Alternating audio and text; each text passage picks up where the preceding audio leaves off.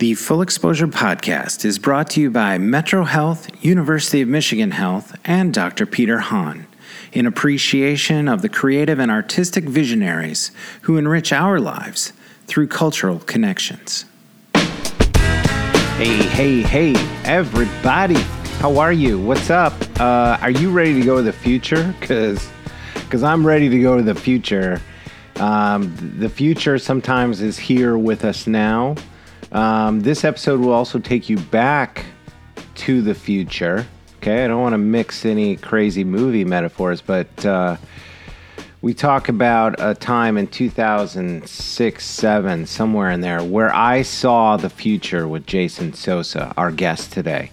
Um, and it blew my mind. And now it's technology that we all take for granted. Uh, you know, we even were annoyed by it. But at the time, I was like, I am seeing something that just blew my mind. And that was touchscreen technology.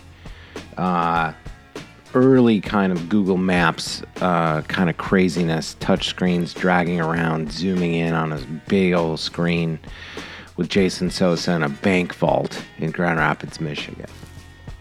Um, I'm going to do a terrible job of setting up this episode because these are complicated subjects, but our guest, Jason Sosa, is an amazing communicator. He's got an amazing story. He makes complicated things easy, easy for you know slugs like me uh, to understand. That's why I needed to have him on and talk about the future and talk about artificial intelligence, talk about uh, tacos, talk about uh, the fact that he had a 0.8 something uh, GPA in high school, but now he's uh, one of the most uh, sought after people to discuss and work in the artificial intelligence communities, workplaces around the country. He's just a great dude. I've I, I didn't know him well. I don't know Jason well, except that I've done two. I've done two photo shoots with him, um, all way back 11, 12 years ago, and uh, it's been interesting to follow him. TEDx speaker, uh, alumni of that. I think two or three times he's talked at TEDx around the country. Uh, and I'm in. Uh, you're going to love this episode because you're going to go to the future right now, and we're going to look back at this episode in 10 years and go, oh, yeah. NFTs? Sure. Yeah, no problem. They are, I just paid for everything with Bitcoin or some other uh, blockchain thing. And it's going to be commonplace, but right now in this episode, um, it, you might have your mind blown like mine was in 2007 six, eight, whenever I first met Jason. Anyway, let's dive in, okay? Let's just get into the future with artificial intelligence expert, entrepreneur, chief technology at Futuri, a cloud based software company. And uh, my new friend and, and the guy who I'm going to just uh, rely on and explain everything that's going to happen to us in the next decade and become commonplace. Let's explore the bigger picture with my buddy Jason Sosa. No, but so you were you were saying that. Um, so you had a plethora of investors in in one of your companies. Some from the Midwest, some from coastal areas. And Midwest was a little more high maintenance in terms of their mindset, or what? Well, if you look at uh, the West Coast, their their thinking is scope and scale. So look at Facebook, Twitter, or any of these companies. They're thinking, how can I accumulate as many users as possible and monetize later? Yeah. and that's a mindset I think in the Midwest that is. Uh, unheard of, right? So they're looking at unit economics. I mean, they're thinking of parts. I have a machine. I stamp. You know, Yeah. boom, boom, boom, boom, boom. I get. We're manufa- we're Rust Belt, baby. It's a manufacturing mindset. So Yeah. their their whole way and orientation of investing is based on that kind of thinking. Sure. And uh, that's a cultural, you know, difference from the East or West Coast. Huh. Interesting. Well, I would imagine. Yeah, I mean, it's uh, there's also that startup fail fast, like that sort of mindset. I think we're we're a little more want bumpers on our investments. You know, you don't want to throw any gutter balls, and uh, I think it's changing. You know, I mean, obviously we've become more entrepreneurial and have some venture capital here, but like I think For the most, I mean, we're miles behind Silicon Valley or like Wall Street or something like Well, that. with, with COVID, uh, the it's flattened the playing field. I mean, uh, everywhere is where you need to be, uh, so we can hop on the Zoom also call. dig and- into that a little bit, just Yeah. because just because everybody's working remotely and we all have access to each other, like just through the web, and you can Zoom, you can do whatever, and you can exchange ideas without being in the same room, essentially. Yeah, yeah, exactly. So, uh, you know, it used to be that you had to uh, be embedded into a community, and of course that still helps, right? But with, with COVID, that really uh, did change a lot of things, and people have left the inner cities. They're moving to more rural areas Yeah. um, for all kinds of reasons. Uh, but but I think that that's uh, that's really changed the nature of investing, of starting a company, because you don't necessarily have to have offices and chairs and desks and Yeah. Um, all the capital stuff that you'd have to deal Yeah. with normally. I've often thought, what's going to happen to commercial retail? I think it's too early to tell, but it's like if you had a, a whatever, if you had 30,000 square feet downtown Grand Rapids or Chicago or anywhere, it didn't matter, and you, no one came in for a year and you're still okay, uh, you might transform what your next office space is going to look like. It's not going to be 20,000 square feet anymore. No, a lot of people like to work from home. I mean, I, I find it in some ways I'm a lot more productive and effective. But if you are an extroverted person and you enjoy chatting to somebody at the water cooler or at the vending machine or whatever, I mean, that's probably going to be a little more difficult. But for those people that are, um, uh, it's probably a discipline issue, uh, getting up every day and being focused on what you do, which is why it's important to love what you do. Yeah, it's funny how like if you're sitting in your pajamas and maybe haven't showered in two days, you know, like it's it's still so easy to get sidetracked, and it has nothing to do with whether you bathe or not. But like at home, it has its own like uh, it has its own like distractions, you know. Oh yeah, Which- especially if you have kids that are like knocking on your door, you know, trying to be on a phone call, and you know, Yeah. microwaves going and beeping, and you know, and it's it's really humanized uh, colleagues because in in the past, you know, we had this professional facade we put in, and hello, Mr. Jones, and you wear your tie, and Yeah. um, but now you see kids running in and pets and dogs, and Yeah. so it's it's changed some things. Yeah, the culture has definitely changed. Like you know, it started with what casual Fridays. Yes. Biz casual, and it was like that was a big deal. You didn't have to like wear khakis to work that day. You could wear jeans. Yeah. And then it went to the tip jar that was like, oh, if you bring a five for this charity, you can wear jeans on Friday. And now just that just seems like another planet ago in culture. When I first got started, I went to a, a Chamber of Commerce event, and I had a tie, and I, I get, it's like a breakfast, and I dip my tie in this maple syrup, and I'm like trying to be all cool about it. Now I'm lucky if I wear like a, like a hoodie and flip flops. You know, it's just it, it, it does seem, seem like the standards have changed, and I think it's for the better. I mean, it, we really we shouldn't be we should be looking at people in a different way, but Yeah. uh, it, it is kind of based on the bubble you're from. Yeah, it's it, it's a it's a we all put on veneers, but to have like a a particular prescriptive wardrobe seems kind of silly when you can just like dress however you think you should be dressed versus how they think you should be dressed, and it's just such a small thing to get stuck on that uh, you know there's still remnants of that in certain places, but. Um, well, hey, Jason Sosa, that was great pre-roll. I mean, what did we cover? Oh, wait, we got to go back to tacos. We do. So uh, it's got to be corn. It has to be authentic. Yeah. Uh, corn tacos, limes and salsa, Yeah. and that's it. What about cilantro and onion? Oh yeah, that's a prerequisite. Okay. Absolutely, and uh, no sour cream. Come on. no, none of this. Uh, My wife is not going to like to no, hear that. no, no, none of Not that sour stuff. That's like that's Taco Bell stuff. Well, that's how, that's the supreme. It's supreme. You're telling me it's not supreme, the taco or burrito supreme? Grande sour- Supreme, yeah. I mean, come on. All right, okay, I'm with you. Uh, my wife. It's, it's, uh, it's the difference of like pineapple on pizza. You know, some people are into it, some people aren't. I, I don't judge. You know, well, there's nothing authentic about sour cream on a taco, is what you're saying. uh, there's nothing authentic about sour cream on a taco. Okay, great. Well, my wife Kathy is gonna. Uh, she's gonna have to change Well- based on this podcast. Not that she's listening. I, I, I would just say if you haven't if you haven't tried an authentic taco, then uh, you don't know what you're missing. yeah. Yeah. Well, cool. Uh, okay, so let's reset. I want to set a scene where I remember meeting you. I remember having a photo shoot. Now, there was, I can't remember the timing, whether it was um, before or after this ActiveSite art prize thing, which would have been year one of, of ArtPrize. Do you have a memory if we did two photo Uh, I think shoots? it would have been 2007. Okay. Yeah, we did we did two. Okay, so then there was, uh, but the one that blew my mind away, Jason, was we were uh, you were had some temporary space on Wealthy Street. Wealthy was just coming alive. Wealthy Street, that whole corridor was you know just starting to turn. And I went to this building, and you were uh, in this bank vault, this old bank vault. There was no money in it. No, just an empty black room, and that was the only requirement I needed, just a dark room. And I was doing a, a photo shoot, and I, you were my assignment, and we met. And in there, you were showing me again. 2007 was a different time.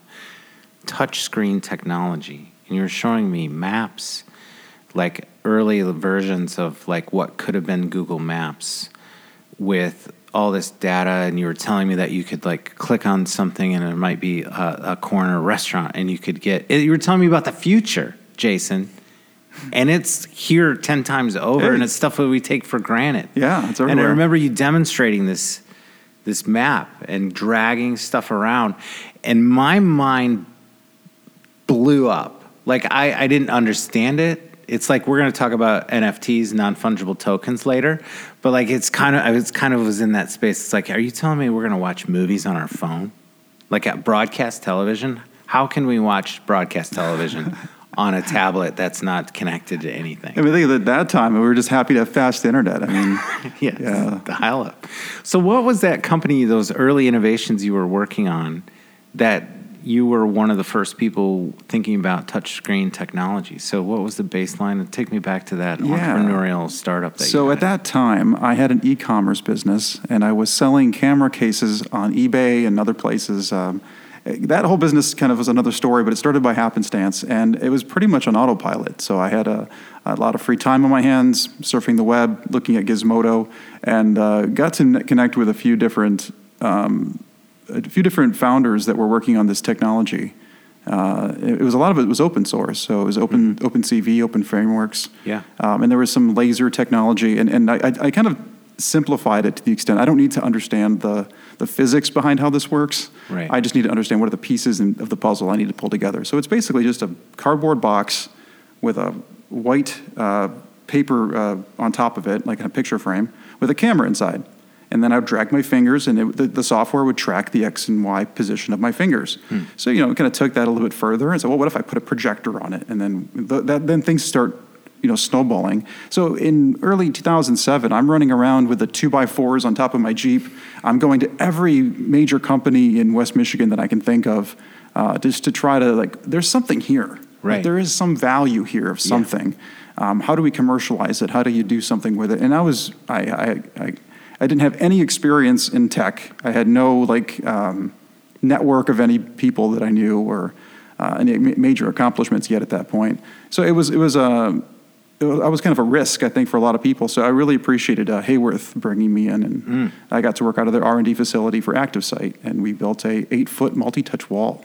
Yeah. so it was really cool. Now those are standard. Those smart working Yeah. boards. You know, I mean, you need to have that. Another thing uh, you mentioned, uh, Haworth, and I know that Brad Reuter, who would, went on to, uh, he was at Haworth. You met him there, but then he went to Universal Mind, which was a client of mine forever. And I always felt like I knew what was coming next because I was doing case studies of what they were doing with software and things. And I remember seeing this table when we did video of it.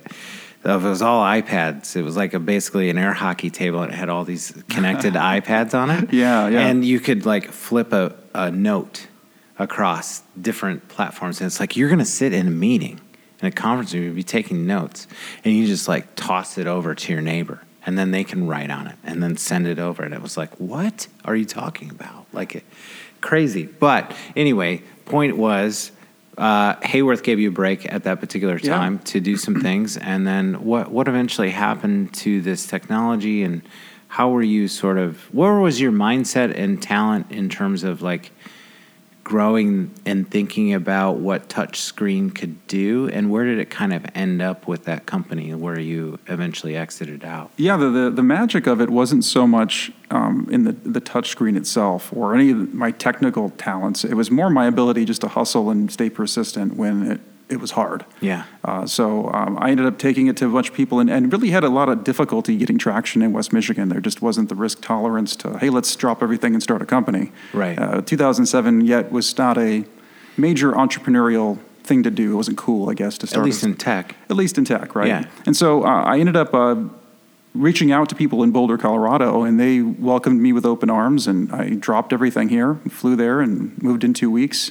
Uh, got accepted into the TechStar program, um, and then the real uh, the, the the product changed a lot because it wasn't so much about the touchscreens; it became more about the face uh, detection, the face recognition side.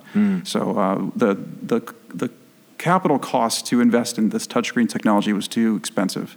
So the the web cameras are abundant; they're everywhere, and they're twenty bucks. Yeah. So we just made a web camera that could be a sensor. It could detect age, gender, emotions, uh, attention time, and we worked with uh, companies like Reebok and Walmart and uh, PepsiCo, um, and started placing them all over the country. So, what was the early need for face recognition? We all have that on our phones now, but like what in those days? Again, late 9, 10, early 2011. Is that kind of the time frame you're talking Yeah, about? it was uh, 2011, 12. There wasn't a lot of the um, off-the-shelf tools that exist today. So this was more. It was, wasn't for security. This was for um, analytics.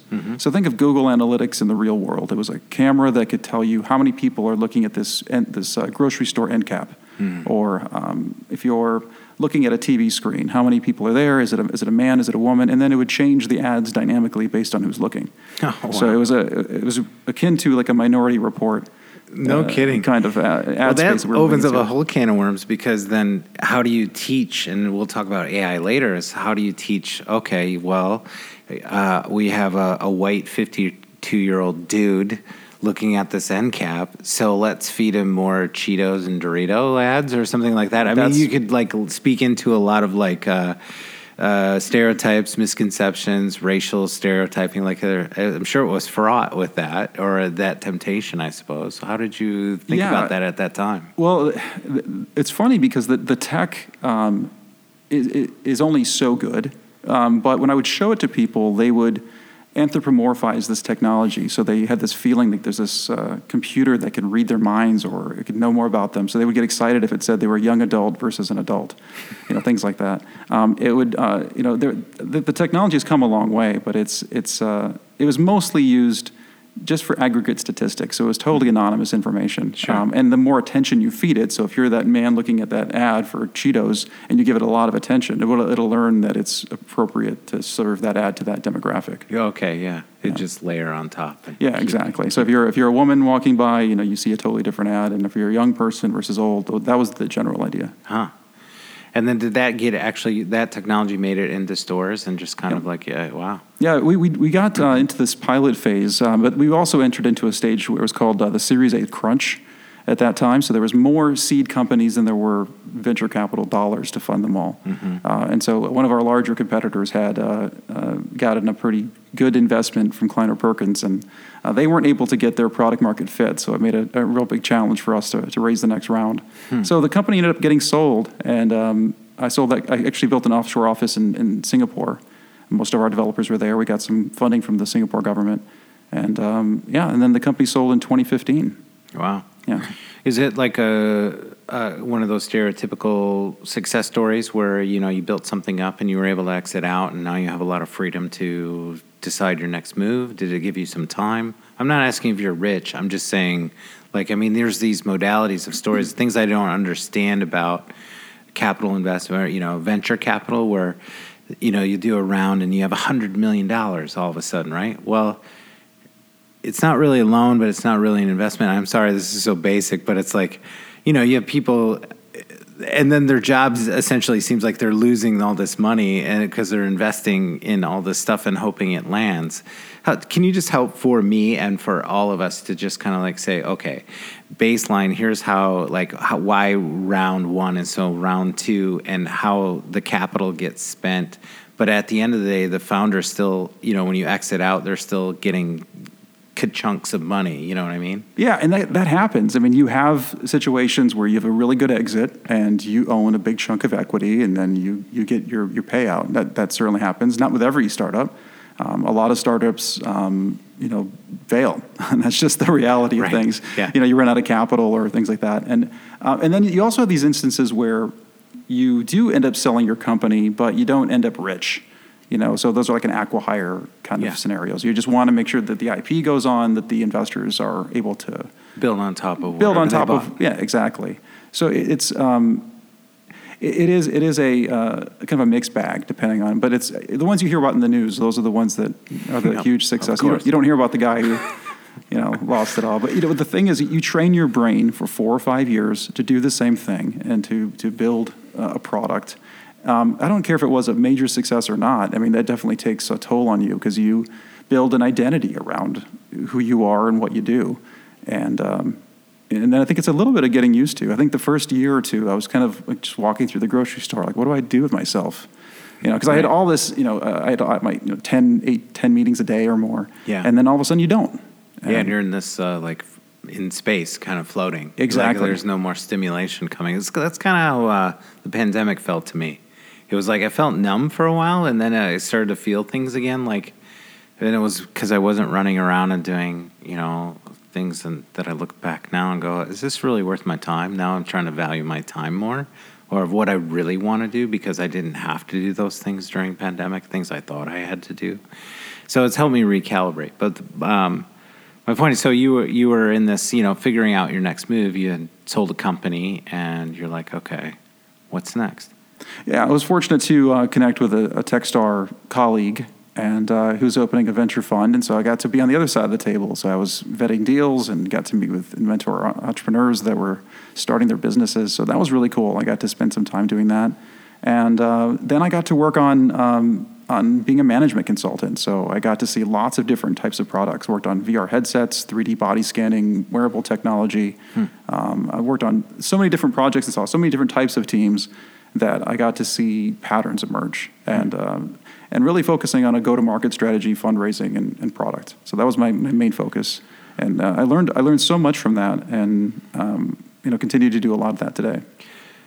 Talk about the the um, you know the impression of Silicon Valley and startups and, and venture companies and all of that is there's a tolerance for failure in that world, and there's a lot of people that have lost people a lot of money, but it was like it just something just just quite click. And maybe if you did that in West Michigan in the 70s or 80s, you'd been blackballed from the community. You know, it was like oh, eh, but in in the this other world you can have two, three, or four major, all, uh, terrible failures, but you're still you're still held in quite high esteem enough that you might hit a home run and get partners around an idea. Is that your perception and experience to some degree? Yeah, I mean, obviously you can't burn people and burn bridges. Right, but right. I mean, it's more how you handle those failures. Yeah. Um, and oftentimes, founders that have gone through a, a startup or two, you know, you're battle tested.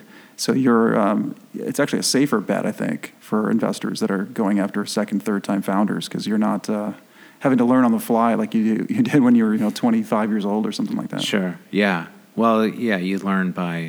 Uh, well, the greatest lessons are when you really screw up. you Yeah, know, yeah, it's an expensive education. I, had a, I had a three and a half million dollar education on that. Did you really? Oh yeah. So it's it's it's funny too because as a founder, you know, on paper you're a millionaire, you know, but Yeah. in reality, you know, it's a totally different story. So um, you know, things can change really fast, and it's Yeah. it's a fast moving uh, thing to be in. But I can't imagine um, doing anything to grow faster as an individual than to be an entrepreneur. All right. So you mentioned education. I just uh, can you tell me what your GPA was in high school? Uh, my GPA was zero point nine eight. Zero point nine eight. Yep. You had less than a one Yeah. of it, and and then you took that to college, right? Like I know. no, no, no. I didn't go to college. Um, I, I went to hustle school. I just, I just. My, my dad was an entrepreneur, and my dad never learned to read or write. And so he would buy properties, he would start businesses, and he would put me in situations where I would have to do those kinds of things. So, and I never understood the. Uh, maybe it was just my learning modality. I'm, I'm, I'm very auditory in how I process and retain information. So I had a hard time just sitting still Sure. and like looking at something, and and uh, there was no purpose to the mission. You know, it was like you know, figure these things out. You know, I think Elon Musk describes it as uh, right. Why teach somebody the mechanics of a wrench when you can teach them the application by showing them this is how you use a wrench to solve a problem.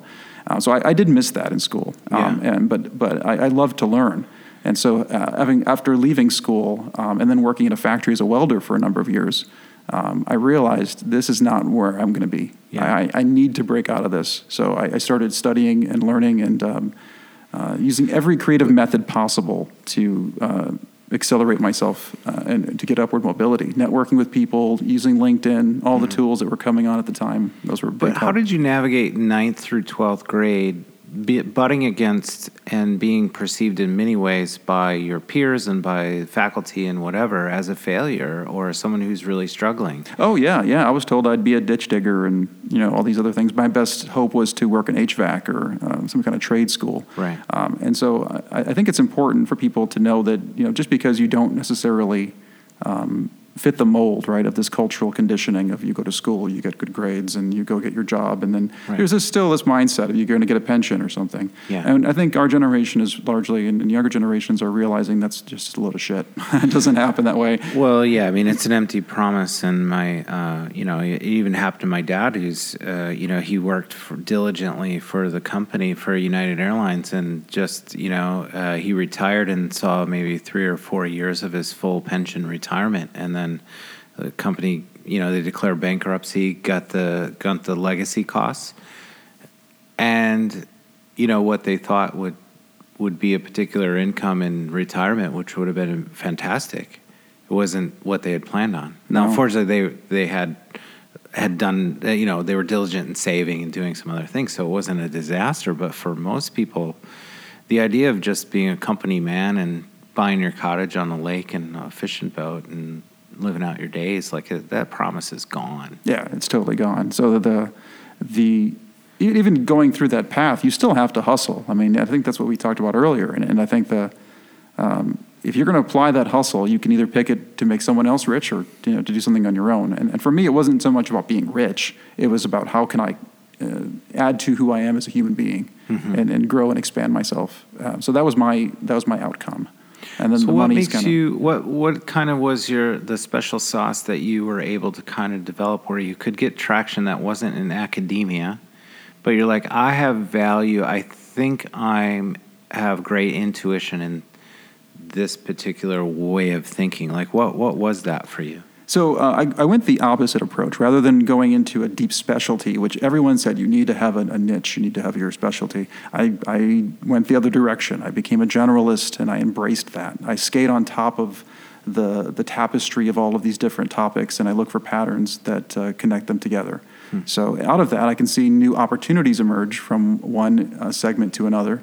And um, really, from that, I, I, I found opportunity to sell, buy and sell something, or to um, start a service, a web service, which I, I had on radio, and I sold that. So, uh, and, and also just the value of collecting good people. Um, when you meet Yeah. people and uh, you know, making sure you maintain those relationships. Um, these are all the things that I learned over the years that were more valuable, I think, to me than memorizing a particular fact or math problem or something. I'm a firm believer in video and photography production. If you surround yourself with really talented people, uh, you, they all make you look better and smarter and a better outcome. You know, like I, I, I, I try to hire the best people I can afford to hire to help me to do stuff. And then when you hook on like Mark here, like, you know, we've been working together and he's doing his own thing too, but like, you know six seven years now and that's like great to have a shorthand but it you know it applies to life. It just doesn't apply to whatever. But if you if you're building any company of any organization or enterprise get the best talent you have. So that's a whole nother side of it. I had one other thought i want to get to before i forget it is that in this side of you kind of being a generalist and thinking about uh, how people might respond to technology. You're on the finance side, putting together deals, or venture side. You're on a management side of some things, and sometimes you're very much on the forefront. I mean, these are all different career pockets in what three to four year little pockets that you've sort yeah. of changed. Yeah, you have to learn a language. So you have to learn how to speak finance. You learn to speak code. You learn to speak legal. And then the more you add those, those capabilities to yourself, uh, it really expands um, your your social worth in a lot of ways. There is this social currency, and and people, you know, when they meet you, they want to know what have you done before. And so I was really focusing on that narrative of, of, so what have you done before? You say that a thousand times a day. So you tell your story. But then you also have to have um, a degree of confidence in just your how articulate you can be and, and describing things. Um, and then that makes people feel comfortable. And it's sales. It's, it's really just a sales uh, aspect. Uh, the harder part was overcoming, I think, the, the limiting beliefs that are just encoded in our head. Yeah. You know, uh, of, of what you need to do to be successful. Right. So, uh, and then the way of the And that is polymath. coding. We were coded to believe Oh, a yeah. particular path. There was a map. You had to take that road, and the destination was a certain income, certain health care, and uh, you know some security, and that's all encoded now. Oh yeah, yeah. The, the, the illusion of security is broken down, and now there's this. Um, there's an allure of, of variety.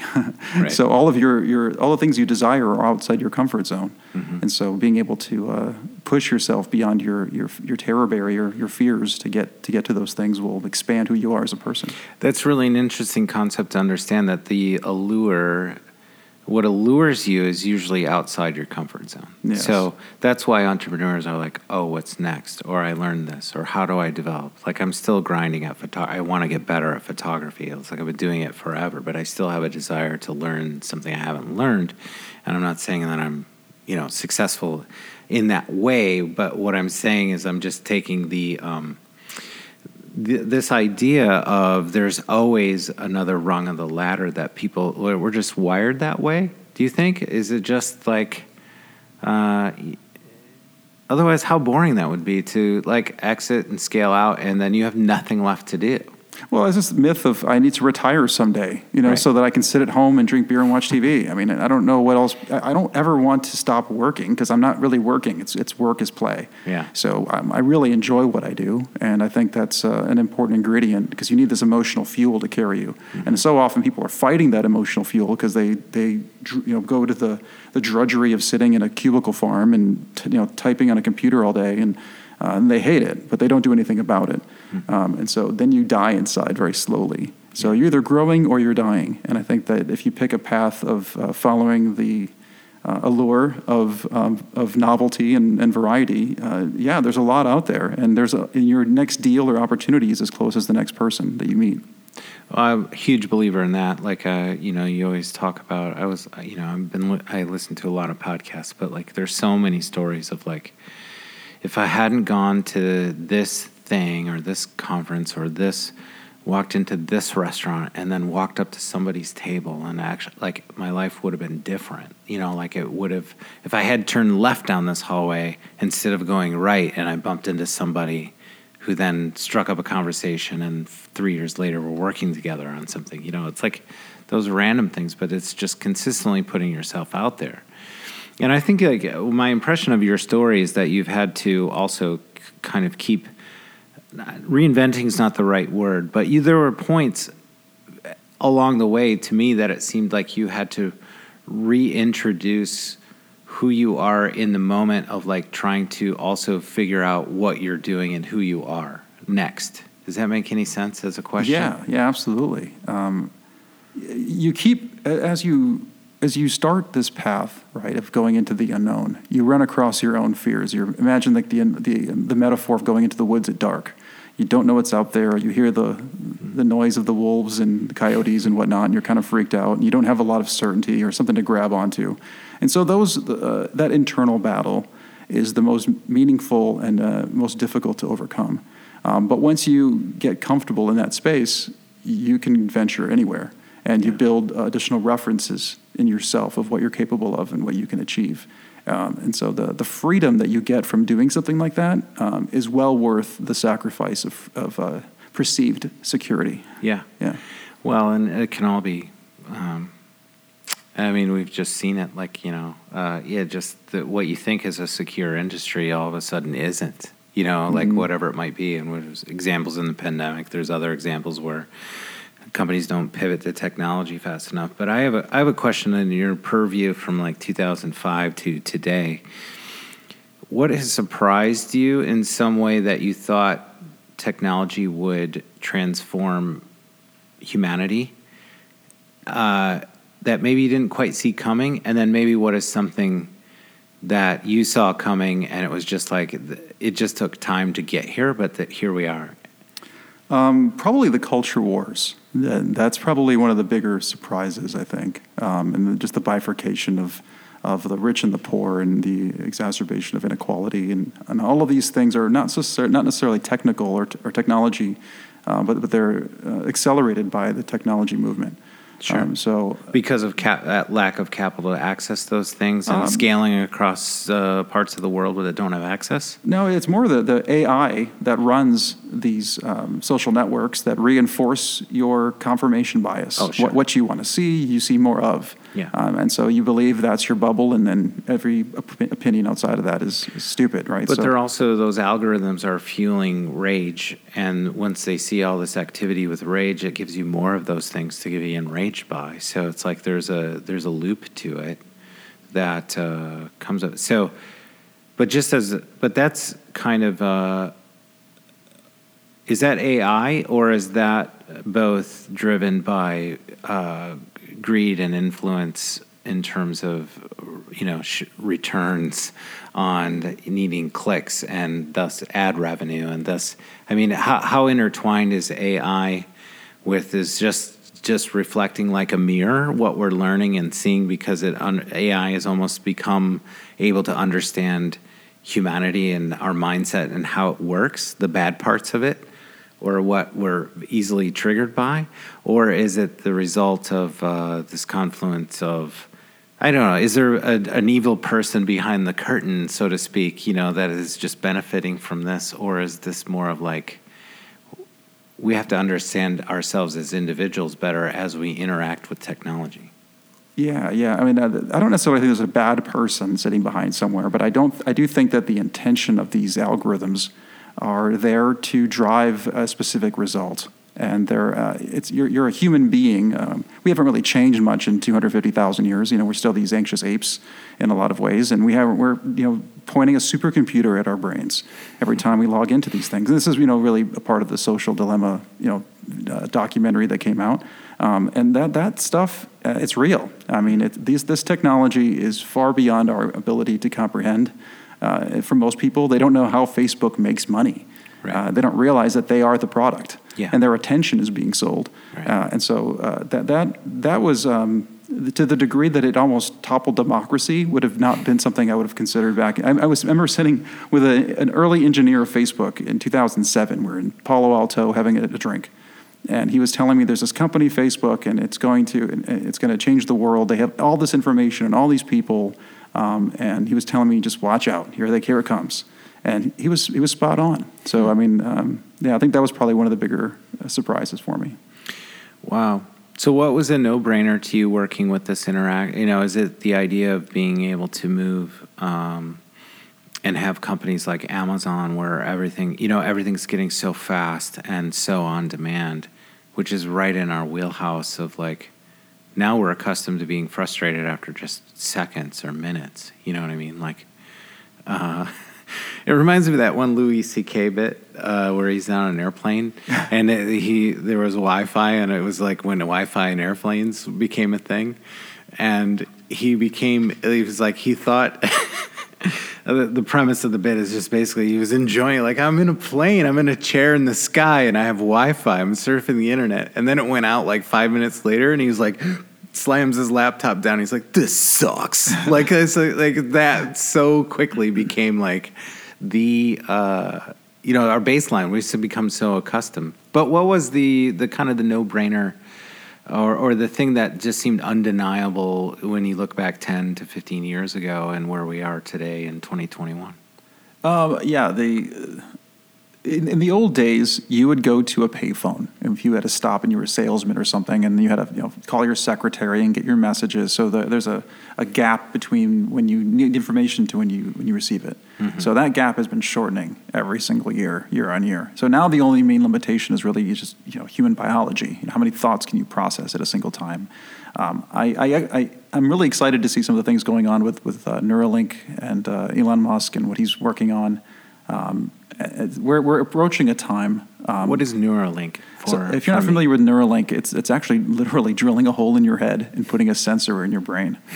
Okay, yeah, that's some real. Uh, that's, is- that's, that's some some real sci-fi stuff. It's transhuman stuff, yeah. Yeah. So uh, we're, we're probably, I would say, a decade away from seeing probably more widespread adoption of this type of technology. It'll, it'll begin with more specific use cases around, um, uh, you know, disabilities. Right. Uh, but then over time, um, this will uh, mature. And uh, if you had, would you if, would you put a, a chip in your brain if you knew that you could augment your capabilities or send a message at the speed of thought? Probably. I mean, I, I If everyone else was doing it, I wouldn't be the first, uh, you know, five percent to, to to do it, but like, um, but you've thought a lot about wearables and this type of technology, and I think you you gave a, a TED talk probably five six years ago, TEDx Grand Rapids. Yeah. And I, I watched that in preparation, and you were talking a lot about wearables and like Fitbits or whatever. It wasn't even. It might have been pre Apple Watch even, or right about Apple Watch time but like you know you were talking about wearables it's like they're going to be in your clothes they're going to be do- like but that idea of then taking something internalized inside your body and i think you were even talking about like lens you know like google uh, google glasses were the or what were those called were those google yeah, Glass? Google Glass. yeah, so and then i remember putting on a prototype of that in detroit i was at some some google get to know google glass and there was people you'd talk to the glasses and then you could like uh, use eye movement to like open different menus but it was it just it was still too clunky you know it was like the earliest early. whatever it was like a rotary phone of that type of stuff but I want to get back to your, your knowledge of wearables, where this transforms, where now eventually we're talking about actually embedding this technology within our brains or in our bodies or on our eyes or wherever it might be. Yeah, uh, the augmented reality space uh, has yet to fully open up. We're, but we're going to create a layer of reality on top of this physical world. Um, and it will gamify things, it will unify things, um, it will, um, in many ways, complicate the world. Uh, but I, I, I- think uh, Apple's working on some technology around those. There's some expectation that they'll release it in the next year or two. Um, it may or may not be glasses. I don't know what the. It might be a contact lens. I mean, we don't. I don't really know the, the vehicle and how it's going to be, uh, you know, distributed. Uh, but there's no question that that uh, um, computer vision is accelerated to the point where we can uh, map an entire room and everything that's in it and pull it into a virtual space. So if we could put on a VR headset, we would see this table as like a you know glowing table of lava or whatever, Sure. um, and actually feel it. Right. But but it, it, our the appearance of it would be different. So. Uh, reality itself is going to begin to distort with deepfake technology and uh, face tuning and So all what the do you things know that are about possible. physics and quantum physics and these things? Like, do you have you has that been an era? Because it's almost like this. I, I've always been fascinated with the ideas. I have uh, beloved friends and family in Madrid, Spain, and they're living in this alternative universe. I can call and now I can FaceTime, which is revolutionary. Like Yeah. I can talk to you. in my- Jetsons level stuff Th- right It totally is. It's amazing. But it's so accepted now. And I remember running up phone bills in high school of uh, one or two, I mean, 1980s, six, seven dollars of like, hu- I, I would call Spain and talk for 20 minutes, and that phone, that that call would cost me like $68, which was like probably all the money I made that week, you know, working in a, in a, I was working like front desk at a, at a, at a health club, you know, handing out towels with lockers or, you know, here's your, here's your locker key.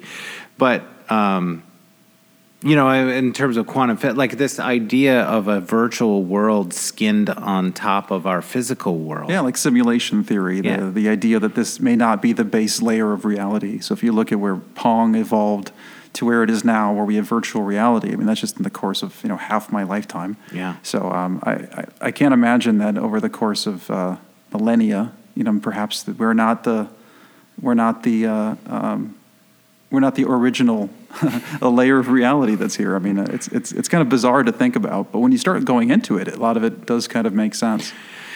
Well, it does. And I remember my dad was always kind of an early adapter of, of some technology. I mean, we had a Commodore 64, and I remember playing um, Star, uh, the you just shoot like asteroids. It was maybe called Asteroid. I don't remember. But it was like you had to use just the arrow keys to fly a jet uh, or a sta spaceship, and then and then Atari came out, and now look at that. Like, I mean, now it's fully immersive, Yeah. communicate social platforms built on top of gaming. Like, that whole world exists. And I, I don't have young boys. Uh, I have girls, and you know, they they spend, you know, mine are tw- oh, 21, 19, and 15, and they spend a lot of their world on a, in a space and in a world communicating uh, but they're here with me in a room. You know, like there's this whole other digital world happening all the time. But what does that mean for what does anything about that give you pause or excitement or both about like uh, this virtualized the VR sort of trend? Um, I, I, see a little bit further beyond. I think the novelty of it. My main concern is that we end up in this kind of dystopian world where every sen- everything is measured um, you, the, the, interaction you have with a coworker. Were you more dominant or less dominant?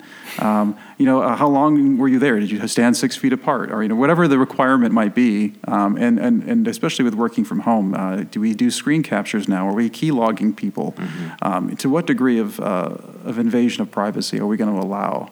Yeah. Um, and as we become more dependent on these augmented brains that we've uh, did you see that Black upon. Mirror episode that's famous about like yeah, everyone's giving each other ratings with their yeah, interactions, this, this, and it destroys people's lives. And some people got canceled, and then they had immediate like it's it's happening today in China. I mean, that's uh, the social credit score, and, and, there's nothing to say it won't happen here. So uh, the, the the more dependence we, we have, have, some dependence on that. I mean, we have that with uh, rate your driver, your, and they rate sure. the passengers. You know, like there's those interactions, but taken much further. Right. I mean, to the extent of can you get this apartment? Can you travel? Can you get a flight? Uh, can you do the, you know basic uh, freedoms that you enjoy today, but without a social credit score that's high enough? You know, you need to do some community service to remedy that.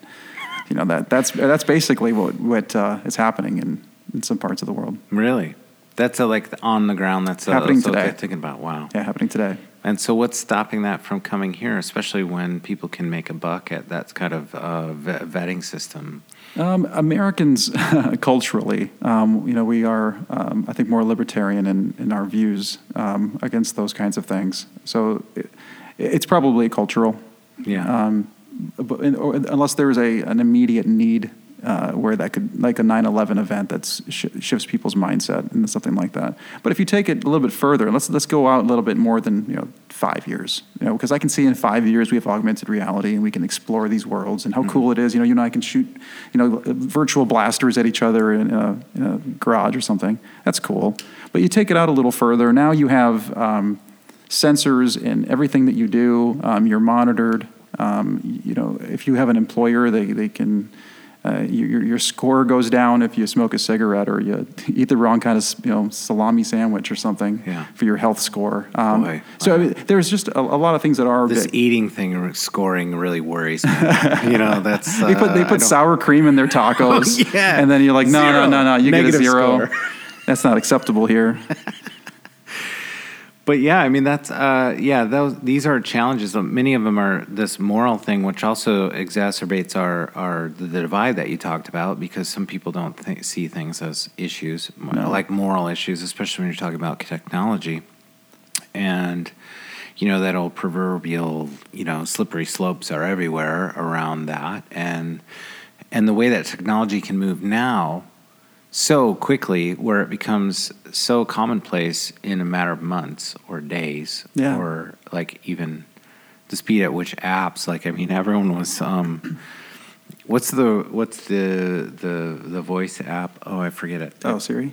No no the um it's a social platform. Oh clubhouse. Clubhouse. Yeah. And now everybody's like they had 9 million subscribers in a month and now they're down to like 2 million. Everyone's like oh it sucks. Because it didn't deliver on a promise you know uh, it's, a, it's an interesting feature. I think I, yeah. I heard that uh, there was the slack ceo was on a clubhouse with the clubhouse ceo and said oh we're just going to take this feature.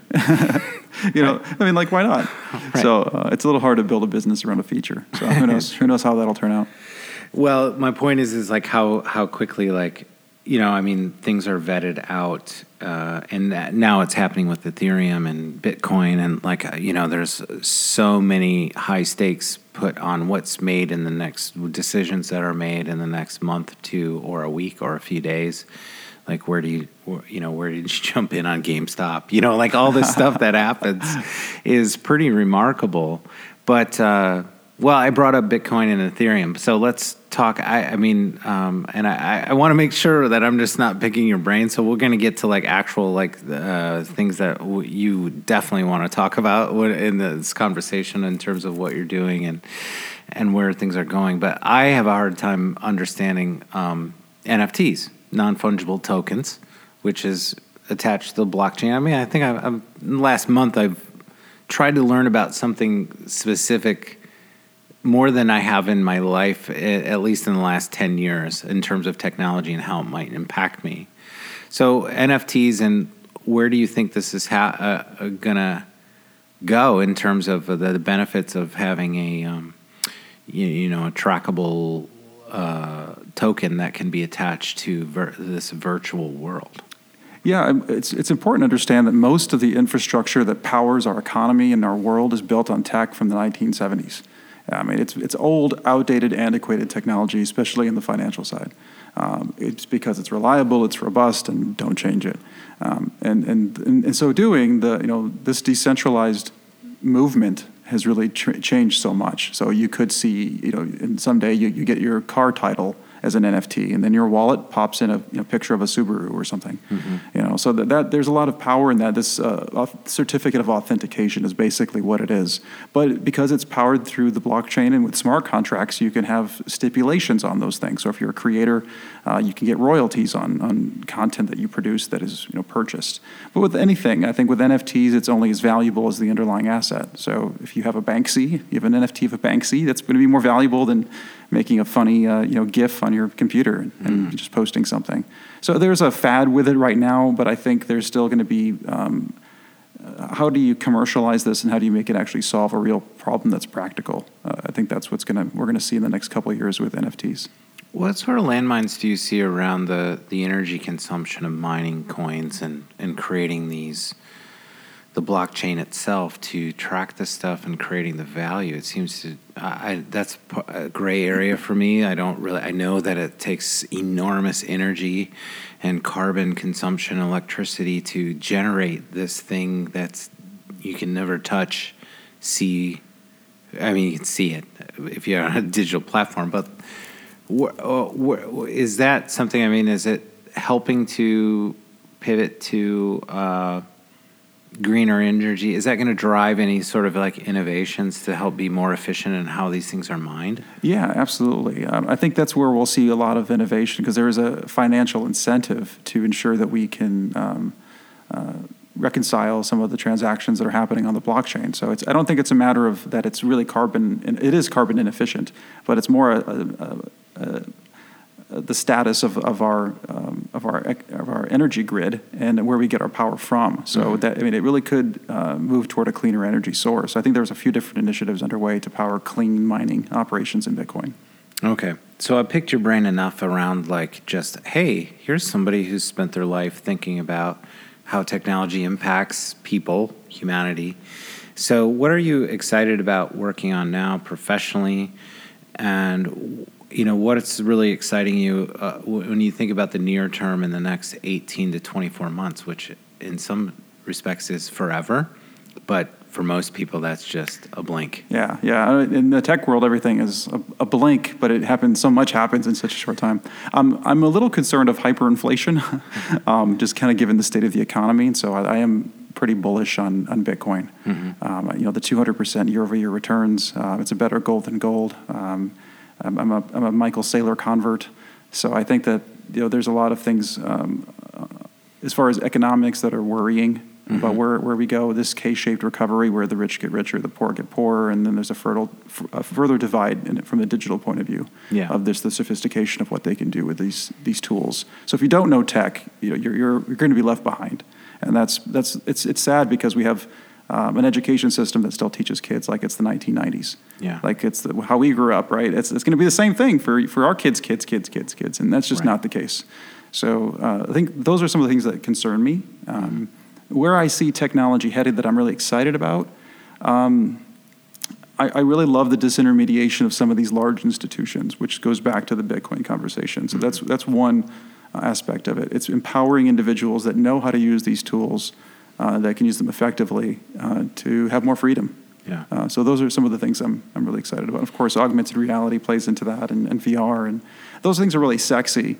Um, but on a on a day to day, you know, uh, what can provide value to me mostly, it's it's it's uh, it, it comes down to economics. Yeah. So you think that you're saying that Bitcoin's going to go to a million dollars probably in 10 years? Yeah, I think in five. Five. Yeah, Accelerated out. Wow, that's incredible. yeah. Uh, but I meant also this par- other part of that question is like you physically working professionally right now on you know uh, what what are you doing day to day? You've done a, a plethora of things in the last 15, 16 years that are all exciting and innovative in venture capital, technology, developing things, uh, you know, management side, writing deals, all this stuff. So, what are you doing today professionally, and what are you excited about in terms of that? I'm really fortunate. I get to uh, be a bit of a dreamer as my role. I'm the CTO at Futuri Media, so uh, I get to have my head in the clouds and think of strategy and, and find better ways to, to grow the company. So you're And- back to being a generalist. Uh, back to being a generalist, yeah. And, and, and then part of that, too, I'm, I'm an advisor for a few companies. And uh, so I, I like to have some, some variety. Um, I, have a, I have a core focus of things I focus on, but it's also nice to be able to, uh, to give back. And so uh, I, I really enjoy mentoring, um, and I really enjoy the, uh, you know, the, the, the entrepreneurial spirit of doing something. Um, so I think the risk taking aspect is, is something that I'm, I'll, it's just in your blood. I think if you do this enough and do it long enough. I keep going back to your father because uh, I keep thinking about him not being able to read or write, but was an entrepreneur and a hustler, and you not being having a very low GPA, not set up on paper for any type of success that you're Nope. doing now. So, what do you attribute that sort of uh, observing your father, not undoubtedly struggle, but still be successful in his own way? Like, have you uncracked and thought about that? Like, how does that make Jason Sosa as persistent or uh, tenacious or whatever it requires for you to do what you do without a college? You didn't go to college. Nope. You barely graduated high school. Uh, I didn't graduate high school. You didn't? Thank No. goodness. oh my gosh, that's amazing. No, I, I, I, I ended up getting my GED though, so Okay, but well. that, that kind of uh, fixes it. I'm just. I'm going to put down a score. I'm. gonna- I'm going to say. I get a little you tick get a, mark on a that. little tick mark that you actually have a GED. well, um, but I mean, but you also. So how have you navigated this world between? You know, it's also kind of a blue chip, uh, chippy. Uh, you know, very kind of uh, cliquey world. And pedigree means a lot if you went to Harvard or Stanford or uh, MIT or wherever you went as a pedigree, and you have zero pedigree. So what what uh, how, how are you able to move in these same rooms? And I'm saying you should be able to, but I'm saying that had to be a barrier. It has to be thrown back in your face at times. I'm sure. Well, I think it was more just a self-imposed limitation. So you have this imposter syndrome that you struggle with, and I don't have the degree, I don't have the credentials, I don't have a whatever, whatever. But eventually, you just get past some of those things, and you're like, I'm my the vision of where I'm going is more compelling than the constraints that hold me back. Um, I remember going into seeing my dad. He, again, he couldn't read or write, but he's fixing machines. He's fixing lawnmowers or whatever the case he's fixing. And I go, How do you know to do these things? He says, Well, they weren't made by gods. And so I took that mentality of they weren't made by gods, but I applied it to AI. I applied it to the challenging uh, um, aspect of, of, of, these, of these new technologies that for some are, are just so intimidating they don't even want to begin the journey. Yeah. So I tried to break it down in the simplest way possible, learn some of the terms and the way they describe these things, and ended up going to, to Stanford and, and to MIT and talking to people. And after I talked to them for a little while, I realized, you know, I'm, I'm just as smart as these folks. You know, Sure. they're just uh, they're just more privileged, and so um, it can it just kind of comes down to how badly do I want it, and what am I willing to sacrifice in order to make it possible. Um, so that's that was Well, at the end of the day, it doesn't matter. You still have to want. So yeah, if you, you can be privileged and go to Stanford or Harvard or MIT or wherever, just wherever you think it, the world needs to be at Oxford or wherever, and and it doesn't matter what discipline or field. You still have to want something at the end Yeah. of the day to pursue, and that gets us back to this ambition and desire that's always a little bit out of your grasp. But it seems to me, which I'm just marveling at, Jason, is just that you've you've had this meandering, wonderful career in something that most people said you you had no business stepping a toe in. Yeah. Yeah, in most businesses, I've, in most industries, I had no previous experience. So I qualified myself. Uh, and I think that that was probably the, the most important um, decision that I had to make from a very early age, which was um, I'm not going to allow the limitations of society or my environment dictate to me my future. And that's something that uh, I'm, I'm very happy I did every single day. Yeah, but that's hard in practice, especially like you know if you're feeling beleaguered. Day, you know, how, how many times have you wanted to give up? Like I, am sure there's points of extreme frustration. Like, Oh, what yeah. the what the fuck am I doing? Like Yeah. what what is happening? yeah, this is never going to happen for me. I'm just being an idiot. I'm wasting my time flying all over the country. I remember being in Palo Alto, uh, sitting down, meeting with an investor in my very early days, and he was so angry with me. He almost he just left the meeting. You know, he just got up and just wanted wanted to storm out, but he sat down and asked me all these angry questions. And but I actually emailed him back afterwards and thanked him for that because these difficult experiences, um, as hard as they are, they help you grow. And many people shy away from things that are uncomfortable. But if you kind of get used to the hard, you get used to the uh, the struggle, and you pick your hard, um, you, you grow faster. So it's it's kind of the same thing when you pick up a video game and you put the setting on hard, you get better than if you put it on easy. So Right. that, that's just a, a thing It's the same with by. flying a drone. You know, you put Yeah. it on sport mode, you're gonna crash probably a little bit more than if you're on a super safe uh, program mode. Yeah, being safe isn't actually that safe. I mean, you don't No. tiptoe tiptoe your way through life hoping to get to sa- you know safely to death. You know, so it's you want to you want to you want to live a full out, right? Well, yeah, it's hard. You know, it's it, just like anything else. It's hard to uh, apply that. I think we have most. You know, the the human my cycle is you can get very passionate about things, especially as a creative and as an entrepreneur too. I think it's easy to not get excited about things and not really do then the hard work of actually completing something or actually taking something and actually deploying it to market or to take something that you haven't done or seems hard and find a way to do it if you can project value of going through that battle. And that seems pretty universal to me, whether you want to be a Yeah. doctor, an attorney, or own a gas station. Like it, it doesn't.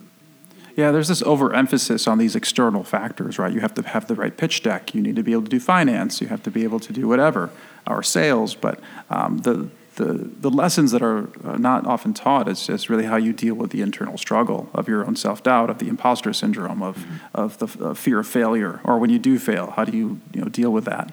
Um, the identity part of it. So uh, those are things that I think um, I'm really grateful for going through. I went through instead of going to college, I I, put, I went to an Anthony Robbins uh, fire walking thing, and that Did was my really? that was my college. I, I walked on fire, and but it, what, it, what it was, it was this idea that I have. It wasn't like magic or anything mystical. It was just that I can overcome a limiting belief, something I didn't think I could previously do. Now I can do. Yeah. And then you build these references, and you build these references. So that education of going through that was more valuable for me, I think, than college because it gave me the power of understanding questions, of understanding limiting beliefs, of my own internal psychology, which is something that I use every single day.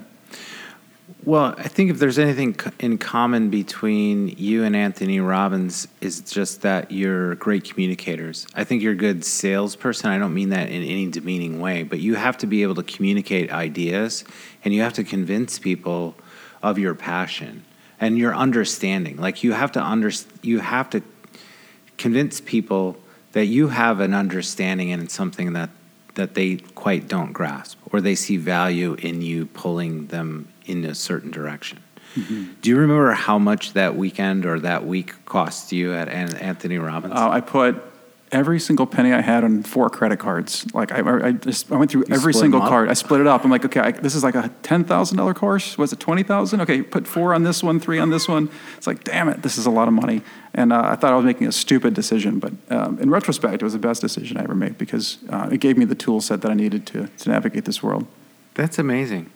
Uh, that is truly incredible because it's almost like uh, you could have perceived that, or maybe it could have been for some people almost a slot machine thing, Yeah. like a last resort. You're down to your, you're borrowing your last nickel to go to a seminar, Yeah, and hoping it pays off by Anthony Robbins. Kind of And like it- college debt, right? Yeah, well, touche for sure. I mean that that's great, but uh, you know, I mean, um, what was the belief? I'm just fascinated with Anthony Robbins too, and I love that documentary that came out. That also was pretty unvarnished and and um, you know addressed uh, kind of. It was interesting to see behind the curtain in terms of that, but just like what uh, what you must have been ingesting all kinds of things by him, and then where do you see that sort of mindset of these uh, coach mentor types that are in this space? Because I also think he's also he's also selling so many. Yeah, He's selling yeah. dreams and the conversion of that. So anyway, I don't want to speak into coming but I from just- West Michigan, I mean, I, I actually got started by doing a Quixtar thing. If you remember the old days of Quixtar, Uh-huh. it was this uh, another form of Amway, and they gave me a book called The Cash Flow. It was on the web, dude. was- you didn't have to go was- to people's garage. Well, you still had to go to a garage to pick stuff up. Yeah, right? but it was like an early Amazon. It's kind Yeah. of what they were trying to build, and, and as a multi-level thing. But uh, they gave me this book by Robert Kiyosaki called Cash Flow Quadrant, and I read it, and it broke down the the model of you know of being a um, employee or a self-employed business owner or investor. And it, it, it gave me a new frame of reference to how to view the world. And because my previous conditioning was you go to school, get a good job, and that's your life. So now that that wasn't necessarily the only path available, I needed some tools to equip me with that. Uh, and I, I found Anthony Robbins quite by accident trying to find a file on Napster and you know how they get mislabeled. And, Sure. you know, you, you find somebody, I was like, I like this dude. I'm you gonna, found like one of his cassettes. yeah, one of his cassettes at a garage sale. I think I found some more there too, and uh, you know, then really it just it, it helped me unlearn because you have this cultural conditioning of what is acceptable and how you should behave by your parents and your church or your whatever environment. Right. Um, and then so to break beyond that, everyone looks at you and says, "You're absolutely insane." What are you doing? Don't you realize you're you're going to destroy your life? Don't you know that the, you are you know you need to have a pla- backup plan? And I'm like, there, uh, you know, my, my, my ambition, I think today is now to live in a van by the river. You know, that's actually a life goal. It used to be my greatest fear. So, you know, there really isn't anything bad that can happen to you if you just push yourself and, um, you know, go beyond uh, the comfort zone of, of familiarity. Have you been able to? Uh, I again, I'll get off Anthony Robbins in a minute, but I, I, you, I'm sure you, you spent time, you know, in this group with him, walked on fire, and had this, you know, incredible week or weekend, whatever it was. And then, have you had subsequent either contact or other types of seminars where you're like that was successful for me, and now uh, I is that a resource that sort of modality of learning in a high intensity environment? Is that something you've wanted to repeat after the kind of that aha experience? Yeah, I, I wish they would bring that to schools because they, they make it about a cognitive experience. You know, it's like you're you're getting spoonfuls of information just shoved in your mouth, and that's supposed to somehow make you a smart person and productive member of society.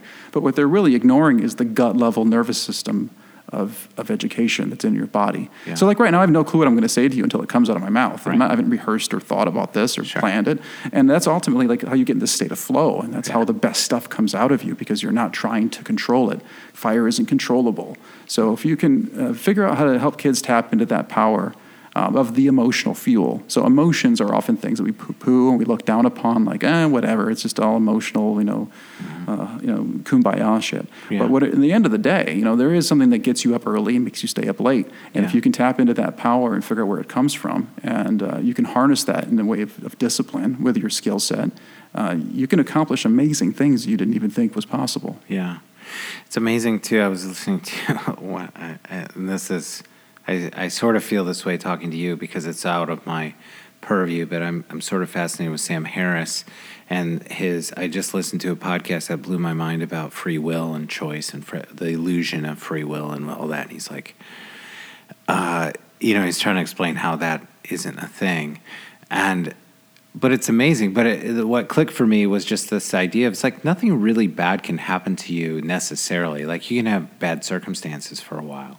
but like the the honest, authentic, you know, and all these I, I hate the word that those are played out words, but these sort of like well thought out, intentional, brave moves.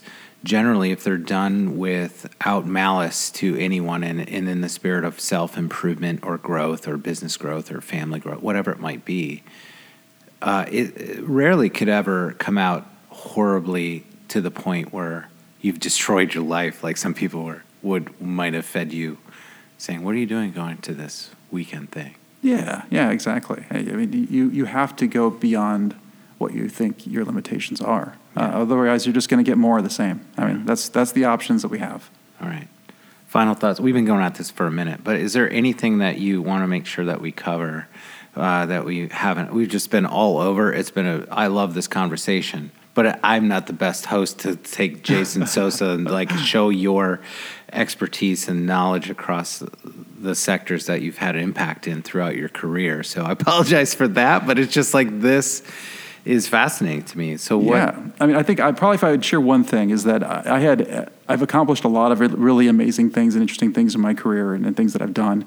But if you're somebody just just starting out and you, know, I, I, had every reason not to succeed. I had kids. I had a, I was a job as a welder. I was making minimum wage. I had a, a bad GPA. I had no college degree. So I think that um, I hope to be a uh, example for others that are saying, you know, I can't do it. This can't be for me. That's for people in Silicon Valley. That's for people uh, elsewhere that have connections. Mm-hmm. Uh, if you want it bad enough, and if there's a fire in you, uh, you know, you can find a way, and it's possible. You can get there, but it won't be overnight. It'll take a long time and it'll be it has to be worth the sacrifice.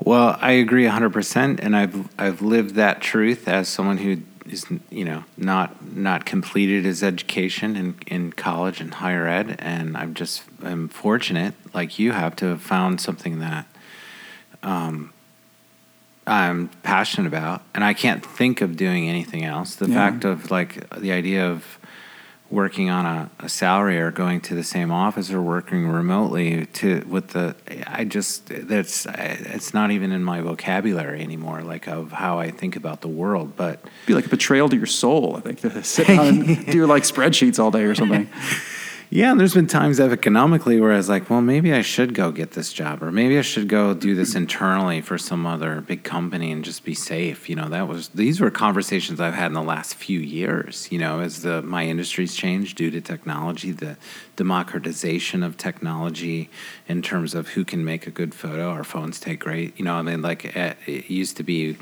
uh, in the film days, you know, you needed a professional. No one could expose film properly, and that's yeah. the world I started in in analog photography 25 years ago. So, the idea now that uh, most of the market is gone in terms of still photography, and and I was lucky to pivot to video and motion, and and then now we're in this world where things are being consumed. But the amount of people that can do this also uh, baseline levels out what people will will spend for it. So there's not a premium often for, in this world, and I wish it were different. But uh, but that's the good and the bad of uh, of this interconnectedness and this you know access that we have to technology. The other parts that I don't like are also transforming the world. You know, we have news events of of you know look at the trial in Minneapolis. You know, like right now we have evidence because somebody had a decent thing in their hand that could they just record video.